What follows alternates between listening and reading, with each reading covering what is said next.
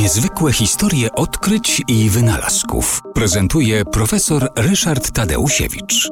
Na Lazurowym Wybrzeżu w Marsylii y, i w Nicei y, no, dojrzewała tęsknota do wyścigów samochodowych.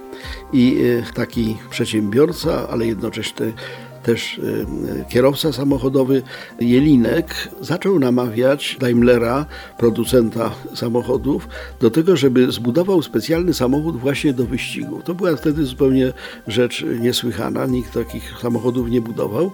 Jelinek powiedział tak, jeśli taki samochód powstanie, jeśli wygra wyścig, tam właśnie w, w okolicach Nicei, obecnie też wyścigi Monte Carlo są przecież bardzo e, prestiżowe i bardzo modne, e, to to będzie taka reklama, że tych samochodów da się tutaj bardzo dużo sprzedać, ale warunek jest taki, żeby to był samochód specjalnie przystosowany do wyścigów.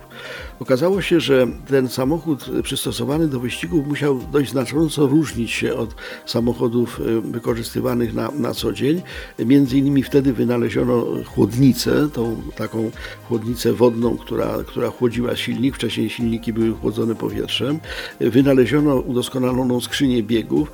Wynaleziono w ogóle mnóstwo rzeczy, które we współczesnych samochodach są czymś oczywistym, a w tym pierwszym samochodzie, który został zbudowany tylko i wyłącznie do tego, żeby wygrać wyścig, ten, te rzeczy stanowiły nowość. Zresztą tak to zresztą często bywa, że właśnie e, wyścigi, czy ewentualnie jakieś inne wyzwania, chociażby wojna, e, są czynnikiem napędzającym bardzo znacząco postęp.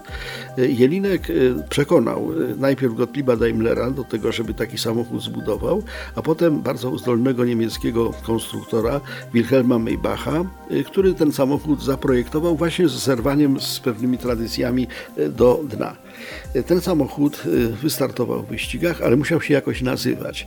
I wtedy ten samochód nazwano Mercedes 35 PS, dlatego że Mercedes to było imię córki Jelinka, która była no, bardzo popularna tam na, na Lazurowym Wybrzeżu, ponieważ była to kobieta wyjątkowej urody, bardzo piękna. Z tego od imienia tej pięknej córki tego przedsiębiorcy samochodowego, ale też jednocześnie kierowcy.